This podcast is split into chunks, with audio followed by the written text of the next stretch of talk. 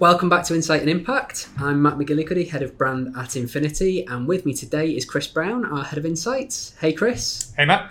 So, today we're here to talk about how conversational analytics can be used to improve first call resolution. So, um, as we know, that's a super important metric for contact center leaders. Um, essentially, it's a barometer on customer satisfaction, uh, agent efficiency, and ultimately, um, a key factor um, in measuring sort of overall profitability. Um, so, Chris, how can conversation analytics help improve first, uh, first call resolution? Well, the short answer really is two ways. Um, so, the first step is to identify repeat callers. Um, and secondly, once you've done that, uh, the next step is to explain exactly what's driving those repeat callers. Um, so, in other words, your major causes of friction in your contact center. Um, and that means that you, you then know the steps you need to take to improve the customer journey and ultimately reduce the number of repeat calls that you're receiving. Okay, so let's start with um, with point one then. Um, how, how can conversation analytics help identify repeat calls? Yeah, absolutely. So essentially, what we look for is a statement from a customer um, telling you that they've they've already called in. So it might be, uh, "This is the third time I've called this week," or "I was speaking to one of your colleagues earlier," and um, there's a multiple ways that a customer might express this to you. Um, in this slide that we've got on screen now, what we're looking at is not only the incident rate of repeat callers, but also what happens when a repeat call occurs. Um, so, what we're looking at is um, overall, uh, there's a 5% rate of repeat callers uh, into this contact center in this analysis. Um, but what is the knock on effect on that? Well, we can see that actually in about a quarter of cases, a repeat call journey results in a complaint or an escalation.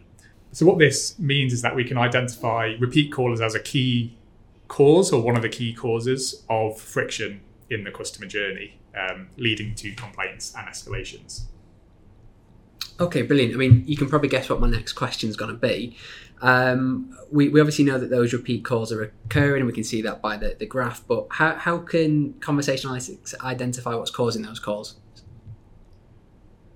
Uh, so the simplest way to, to do it is to use our customer journey optimization keyword pack. Um, so the team and I, we've collated a set of relevant words and phrases for conversation analytics um, that's available out of the box, uh, and that gives you a view of how good or bad your customer experience is.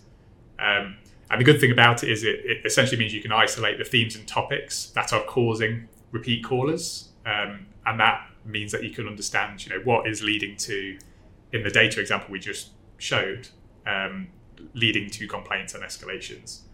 Um, and then once you've got that information, once you understand what's causing uh, those types of journeys, uh, you can actually do something about it. Like giving agents specific coaching on how to resolve issues that pop up time and time again, and um, equally, I guess, improve resources like FAQs. Exactly, yeah. So once you understand what's causing the friction, um, you can take action on it. Um, and it can often be, you know, some pretty simple steps to improve the experience. So like you said, um, changing the, the, language or adding some terms into the FAQs is quite a common one. Um, that can, you know, have quite a big impact on key metrics like first call first call resolution. Um, and we've actually, you know, through going through this process, we've seen some really good results from some of our customers who've done this. Um, so, for example, one of our automotive dealers we work with has been able to minimize friction points by 66% at their major branches. Um, so, you know, it's essentially a win for customers. Ultimately, the dealership um, wins because their reputation benefits, and also the costs of of their contact center come down as well. Well, there you have it. Um, a pretty simple one.